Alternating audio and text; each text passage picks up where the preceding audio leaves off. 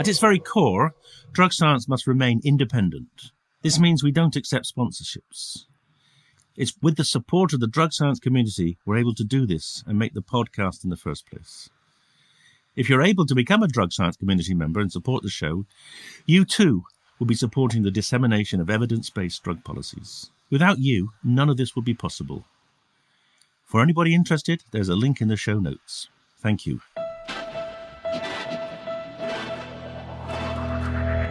Hello and welcome to the Drug Science Podcast with me, David Nutt. Here we're bringing together experts and activists for a rational, honest, and informed conversation about drugs.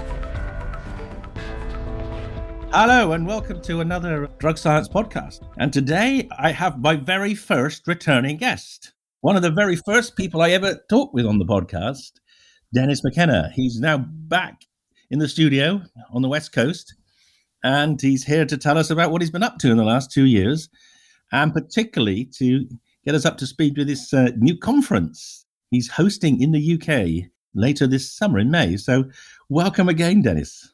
Well, thank you, Dr. Nutt. Uh, it's a pleasure to be back. Appreciate the invitation.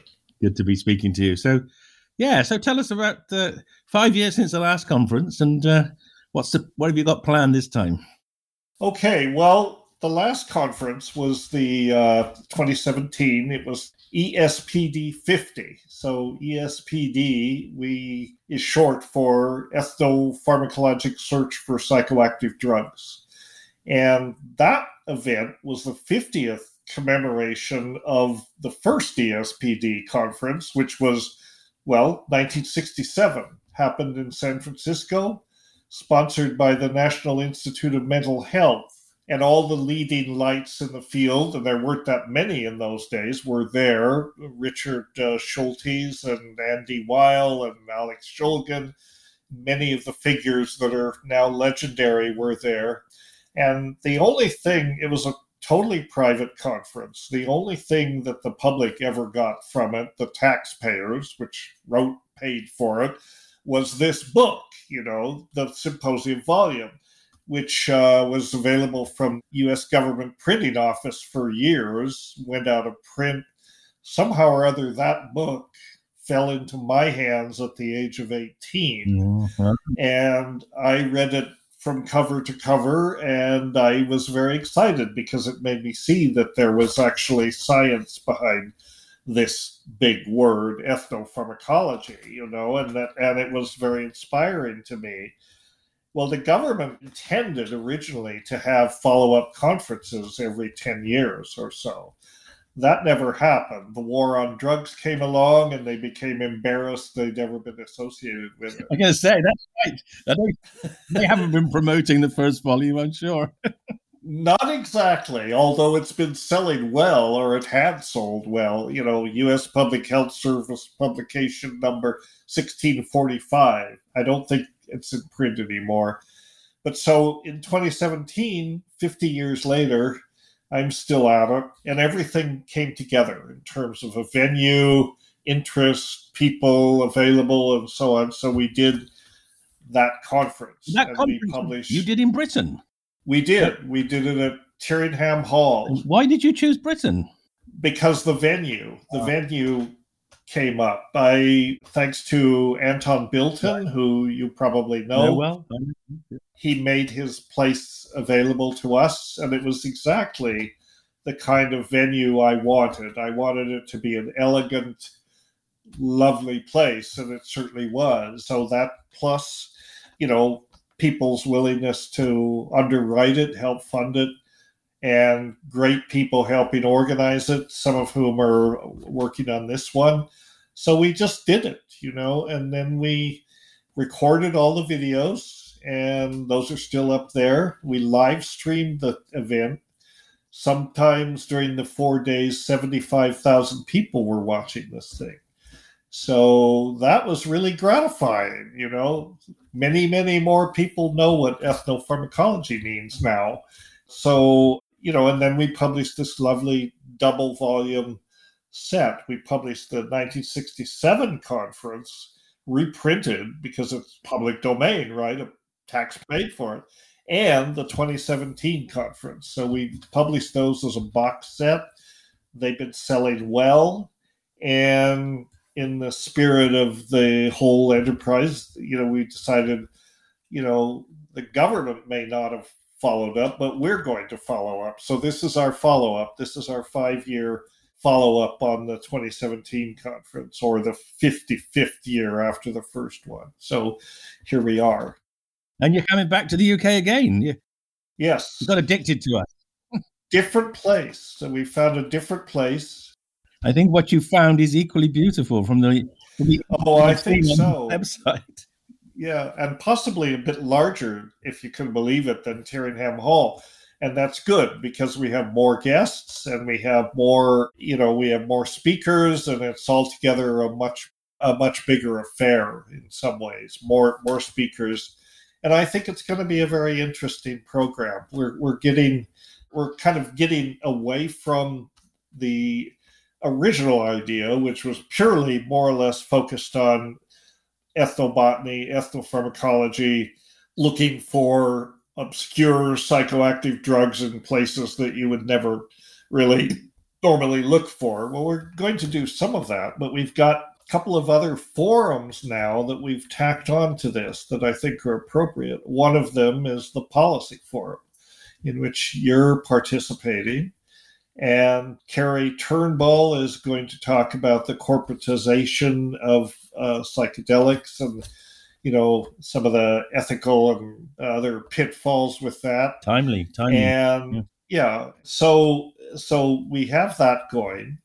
Then we have another forum on the destigmatization of coca which is really kind of out in left field i mean there's nothing unknown about coca but it has a very important cultural role and you know, you're a person familiar with what happens to drugs when they're stigmatized. Well, coca's been stigmatized for centuries, really, and and it's it's undeserved. Coca is a very beneficial medicine when it's used as a medicine, as a as a food, and in the herbal form. Cocaine, I can't say much good about it. I mean, I guess it has its uses you know, but its association with the international uh, drug cartels has kind of besmirched its uh, reputation. But so coca is a very useful plant and culturally central. So we're going to do a forum on that.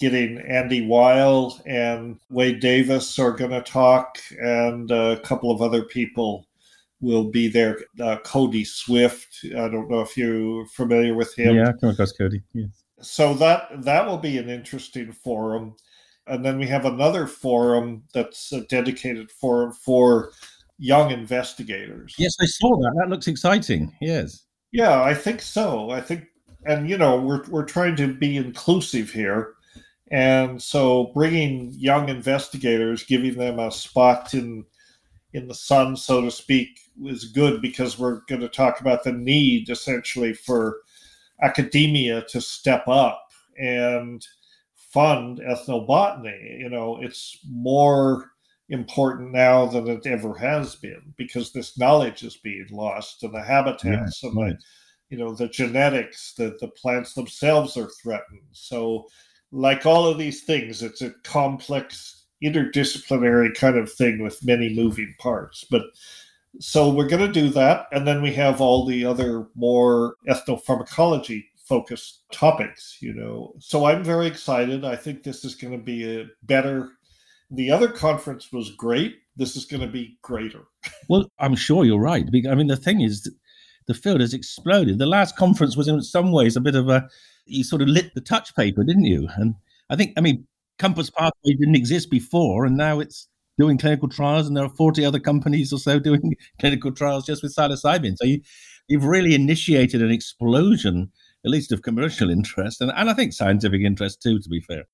Well, I don't I don't think our conference had much to do with that, but I think that yeah, in the five years since the last conference, it's it's a totally changed landscape, and that's good. That's finally, you know, the psychedelics are being uh, recognized for their promise, you know. and you've had a lot to do with that. Your re- colleagues in the UK have been leading the charge, and various people in North America.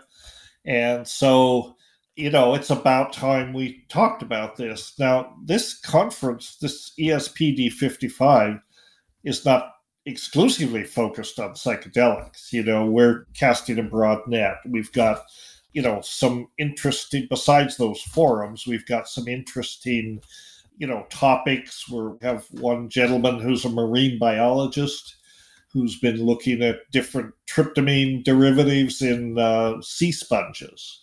And so, and another another presentation about psychedelic the use of animals as psychedelics. Uh, investigator from Italy.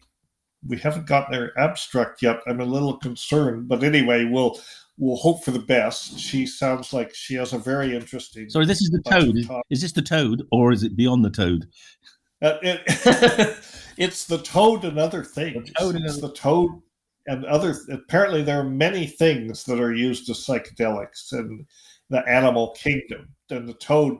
I don't know if you just saw the article yesterday. I think it was in the New York Times about the the Bufo alvarius, the source of 5-methoxy DMT. Yeah, that's what I was uh, yeah.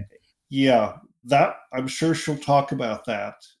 Sorry, what, were the what was the New York Times saying about that? I guess it's it must be important if it's got in the New York Times because that actually was one of the uh, it was the triggering of psilocybin once they started talking about our work in Pollan's book, and then suddenly things opened up for the for the mushroom. So maybe this, but we want to put too much pressure on the toad because they're an endangered species, I think, aren't they? Well, yes, they are an endangered species, and that's a problem. Even though they can be supposedly sustainably harvested, you don't have to kill the toad to obtain the venom, but it does put stress on them, and they are being over harvested. And the irony, and I think what's you know sad is in some ways 5-methoxy DMT is a very common compound in plants you know, I mean, there are many plant sources of 5-methoxy DMT that could be substituted for this. And, you know, the the article was interesting because there are some people that are promoting that, you know, the use of this toad has some kind of history in traditional medicine and the tribes in Mexico that supposedly used it, but actually that's just hype. That's not the case.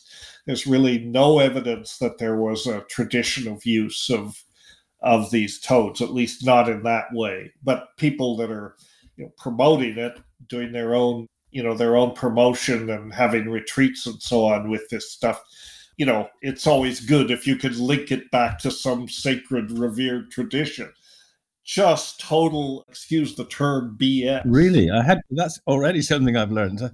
So how do how how did it get discovered then? I can't. Who discovered the? It came out of out of science. John Daly, who was a famous uh, toxicologist at NIH. Yeah, he was there when I was there.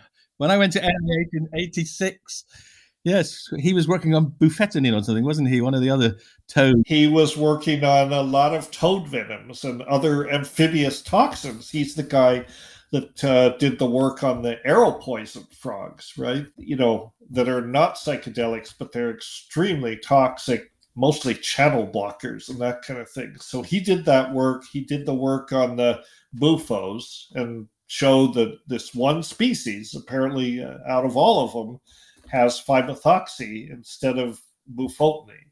It has bufotenine too, but it's 5-methoxy. So John Daly, you know, published that work. Right. He was there in 86. I was there in 86, as a matter of fact. Were you? I was, yeah, I, I was doing a postdoc actually at NIMH working on serotonin receptors, doing uh, autoradiography using uh, iodinated DOI as a ligand to map these 5-HT2A receptors. This was my brief foray into actual neuroscience. I'm basically a botany, a plant guy, but I had the chance to do were this. You, in building, you weren't in building 10 with me, were you? I was. I was, yes. I was in the laboratory of clinical pharmacology with what was his name? Potter. Bill Potter. Bill, Bill Potter. And I worked for Juan Saavedra. Did you know Juan Saavedra? Yes, he was my supervisor. Yeah. Argentinian fellow. The reason I ended up working for him was that he and Axelrod, Julius Axelrod, had worked like a decade previously on endogenous DMT, and they're the ones that showed that DMT occurred endogenously, and they published that. So I went there excited, thinking that, well, I'm going to work on DMT or I'm going to work on ayahuasca or something, because because the way it came about is I had sent uh, Dr. Saavedra my paper on uh, on ayahuasca, which I just completed a couple years before, and he requested the paper. Remember, back in those days, you didn't do it. You had to send a postcard. Yes, they would they would send you the actual hard copy. It was none of this electronic stuff. And so he requested this paper, and I recognized his name from this work on DMT. So I enclosed a letter, which was essentially something about, you know, thank you for asking for my paper. I'm aware of your work, and would you any possibility that you could take me on. I'd like to work on on this endogenous tryptamine thing. And he wrote back a very nice letter and said, Well, you know, my lab isn't really doing that right now, but we're doing autoradiography. And he said, I would love to sponsor you for this fellowship. So I ended up getting this two year fellowship, going to the lab and working with Dr. Saavedra. But it had at that point we'd left natural products aside. We were working with this synthetic DOI, which, with the help of uh, Alex Shulgin, working at the uh, Lawrence Livermore lab at the time, we were able to get a labeled. We got each enantiomer of the molecule labeled with iodine 125, and I was able to use that in my research. And it was great fun. It was. if I'd known that, we should have talked because I was I was giving people MCPP, thinking I was stimulating a, a two C receptor, but maybe I was stimulating a two A receptor as well. And it was certainly quite interesting. The very fascinating variations in the effect of MCPP in humans. Right, right. Yeah, it's it's very hard to sort the 2A and the 2C receptor. I mean, this was why why DOI was so interesting because it was so highly selective yeah, for the, yeah, the 2A, 2A yeah. receptor, you know. And we did some interesting displacement studies showing that, you know, it would displace LSD in particular. You know, if you had labeled LSD, you could use DOI to block it or vice versa. Showed, you know, that these were common, the same receptors, which we now you know, at the time, this was kind of a discovery. Now, of course, it's trivial. Of course, that's what was going on. But it was a great experience for me. Real pharmacology. Real pharmacology, right? Instead of ethnopharmacology. No, no, no. but you know, you have to have both, right? Because it's ethnopharmacology that points the way to real pharmacology, you know. And as I think we talked about before, about Salvia divinorum is a good example, you know. Salvinorin A mm. emerges as just the most most potent and most selective kappa opioid agonist ever discovered in or out of nature. Yes. So saying something. I cite this all the time as you know the triumph of ethnopharmacology because you know uh, Brian Roth who I'm sure you know did a lot of structure activity work on Salvinorin.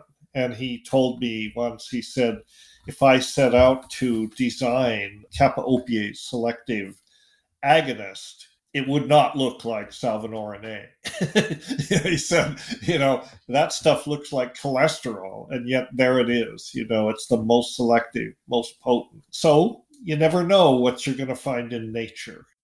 No, and I'm sure there's a lot out there. This Italian lady might uh, might well come up with some other interesting things. But when you think of I think so. Species are disappearing. Yeah. This, you know, we really ought to be accelerating our analysis of what's out there because you say we, we you know, well, we're losing a species a day or something, aren't we? I mean, it's it's terrifying the uh, the loss of biodiversity we have at present. It's killing. Yeah, it, it is a shame, and we've got two people from ICEERS You're familiar with ICEERS? Dennis, I am, but not all the listeners will be. Well, the ICEERS is the International Center for Ethnobotanical Education, Research, and Service, ICEERS.org. And they do wonderful work. They're based in Spain, and they basically kind of adopted two of these sacred plants, particularly iboga and ayahuasca.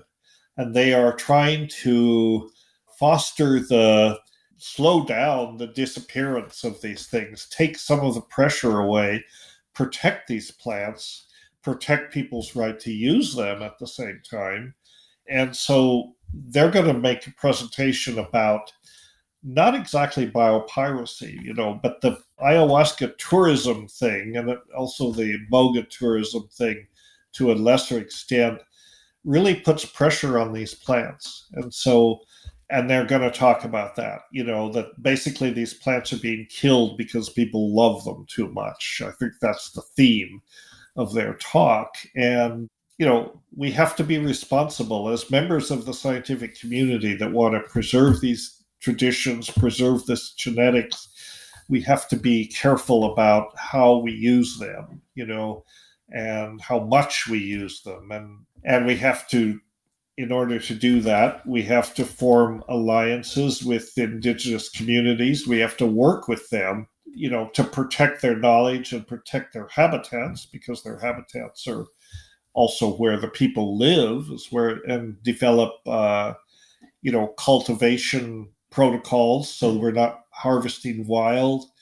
And that's all about, that's what the McKenna Academy is all about. That's kind of our central mission is to uh, preserve and protect this traditional knowledge and bridge it to scientific knowledge you know and make make that connection. So we have this other project that we're working on which we'll talk about at the conference. And we're actually doing a documentary series about uh, amazonian traditional medicine and we'll be releasing the first one at the conference and kind of kick that off at the conference. So, uh, oh, calling it, yeah. So it's going to be exciting. so, a couple of things to say. I understand it's hybrid, so there are there will be people attending, but again, you're going to stream. Given the success of streaming last time, it would be, you know, people would be desperate if you didn't. So, how can people access then? Is it is there a website now? We don't have information up there right now, but we will in about a week, and it will be easy to remember. It'll be espd55.com. That's where the website will be. People will be able to sign up and register for the live stream.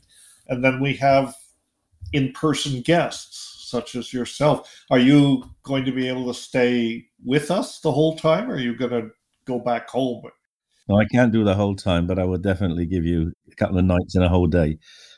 Great. That's I'm penciling for the Monday. Yes. Right. unfortunately, I have a I have another bloody employer called Imperial College. You know, there are things I I have to do and stuff as well. I can't just explore the wonders of uh, of ethnopharmacology.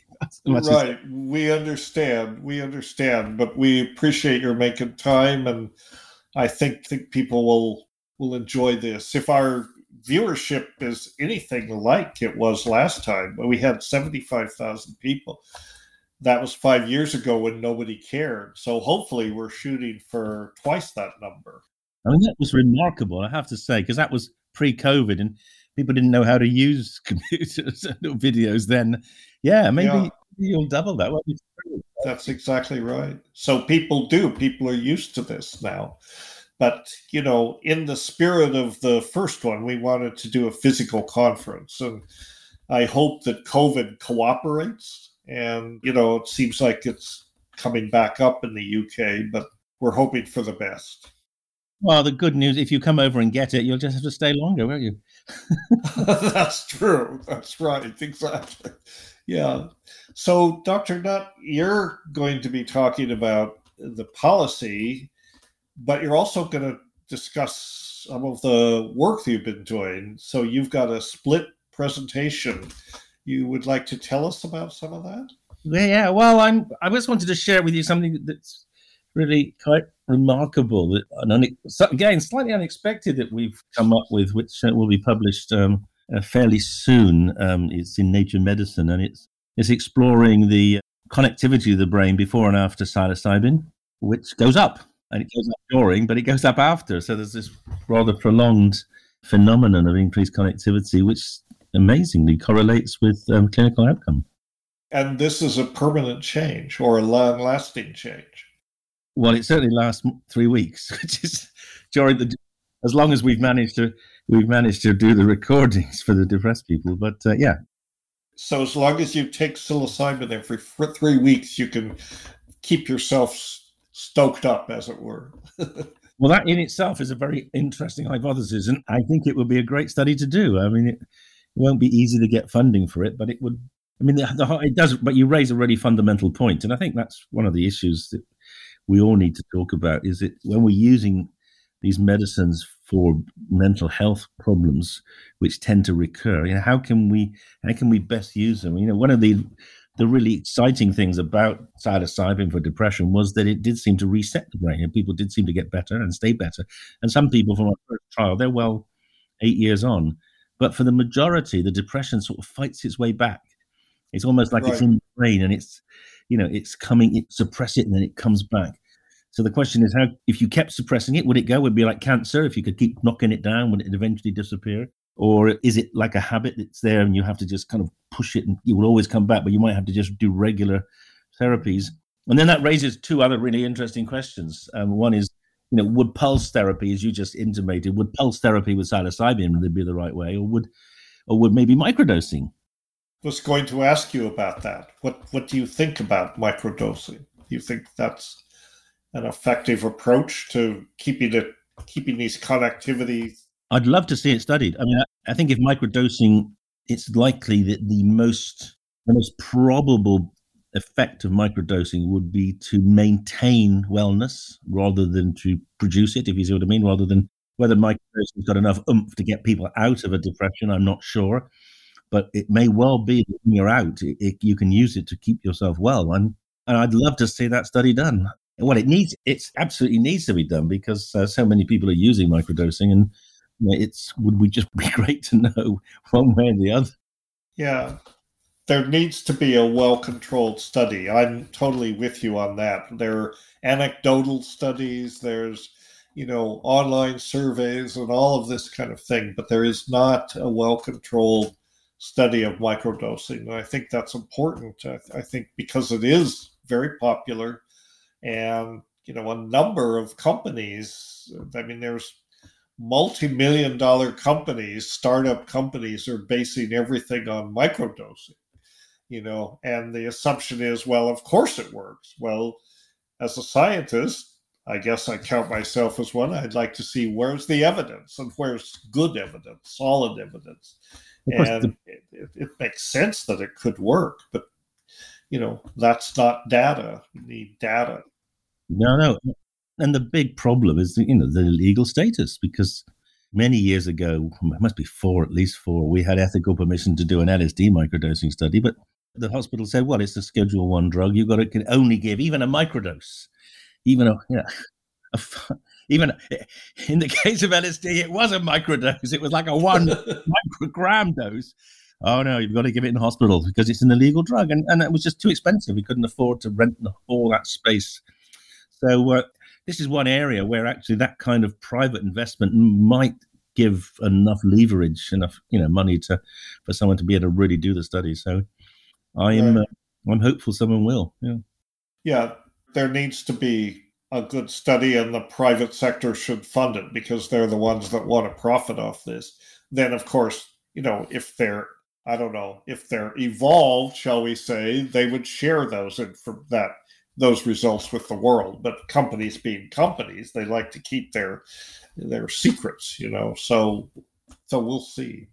Well, I mean, you know, it's quite complicated, Dennis. And I touched on this in my talk at your conference, but I mean, the, you do then you get into an interesting conundrum for companies because given that mushrooms are pretty easy to get, you know, I mean, a lot of people would prefer a dried mushroom to a pill, a psilocybin pill. So then, you know, you've got that side of the coin, and then you've also got this and this is perhaps the bigger objection. You've got, you you've got the problem of of go, getting something like that, a prophylactic. Assuming I'm right, I'm assuming it protects you, but doesn't cure you. Then you've got to get that. So a preventative uh, medicine through a regulator. That's not easy to do. And you look at the, you know, if you're looking at things like been used in the past, like lithium in that to keep people well. Well, it's turned out, you know, that regulators can make you jump through a lot of hoops. You know, it may be very challenging to prove, you know, what to a regulatory standard, what might actually turn out to be relatively clear from a scientific standard. So there's a lot of, you know, a lot of water to go under the bridge yet. I can tell you.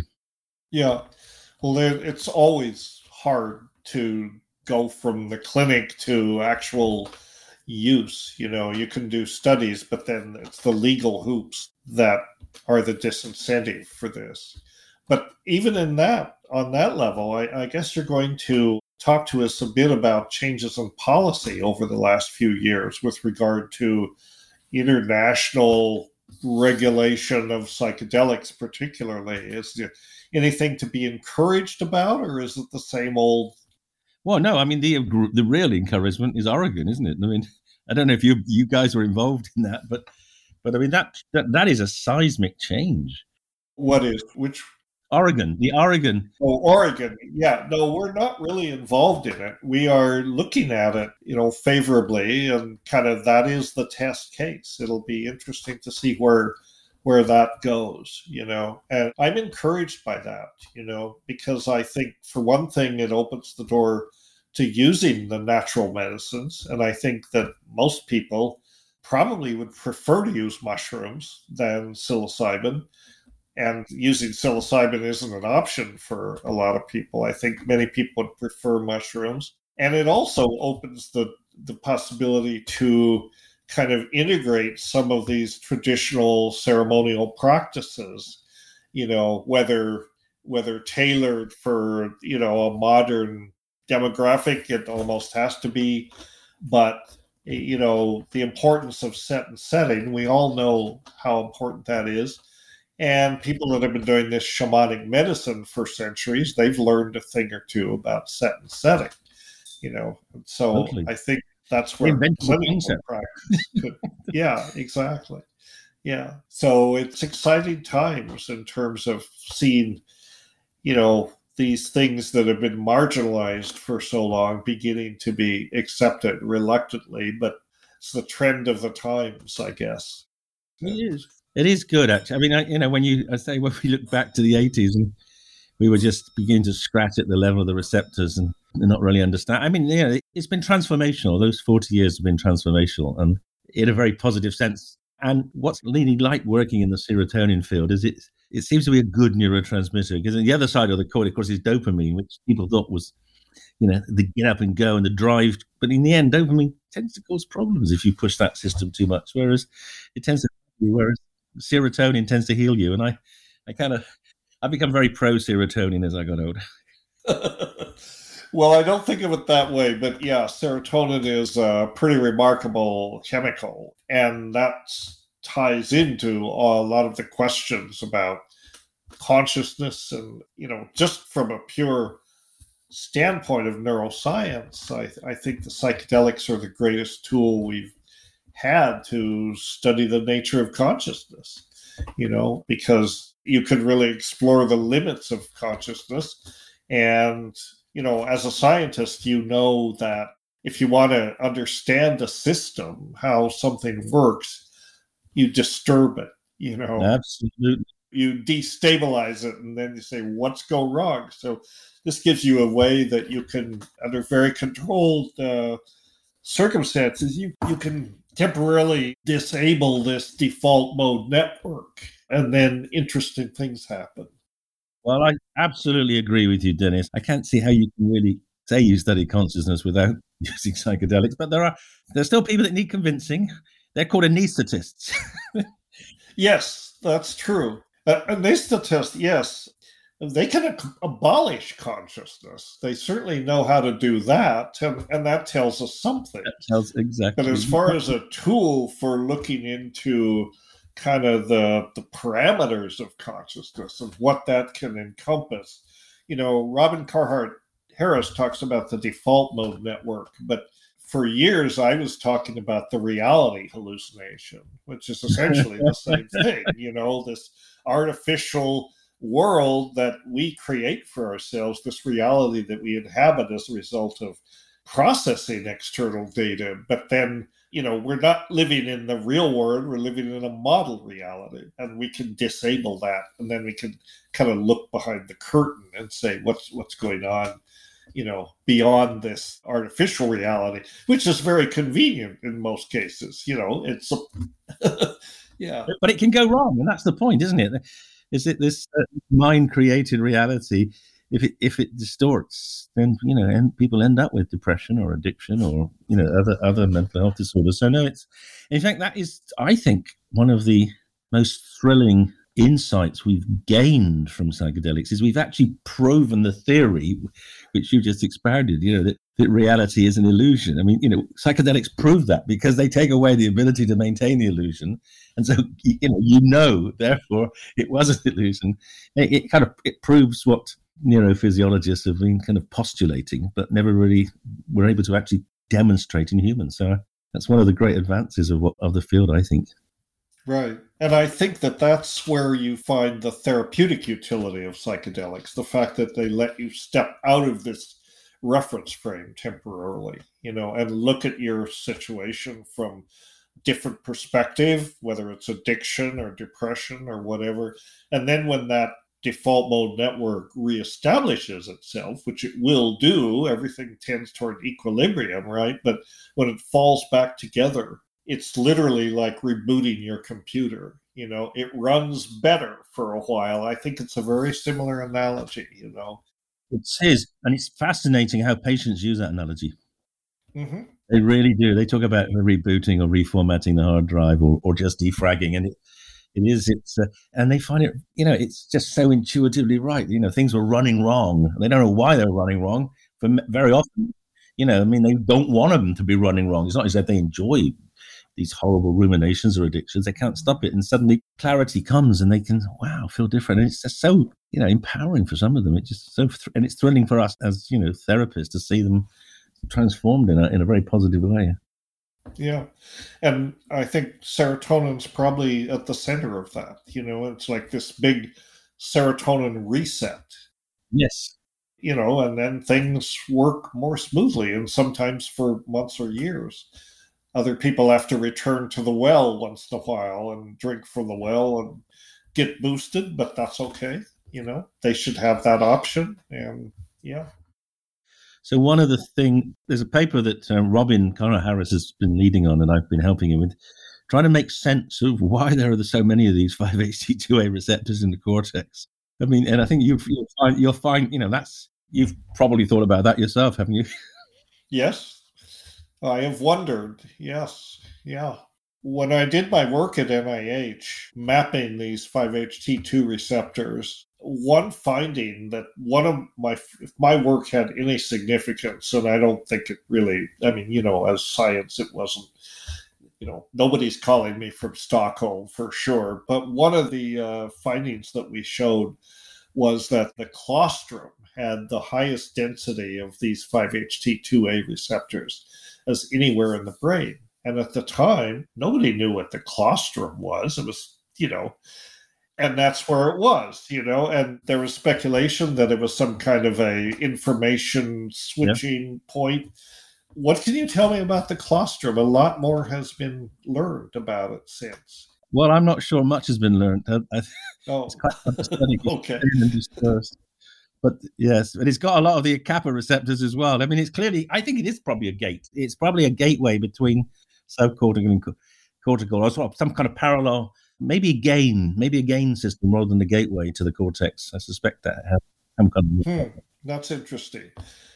And it's also thick with kappa opiate receptors, you say?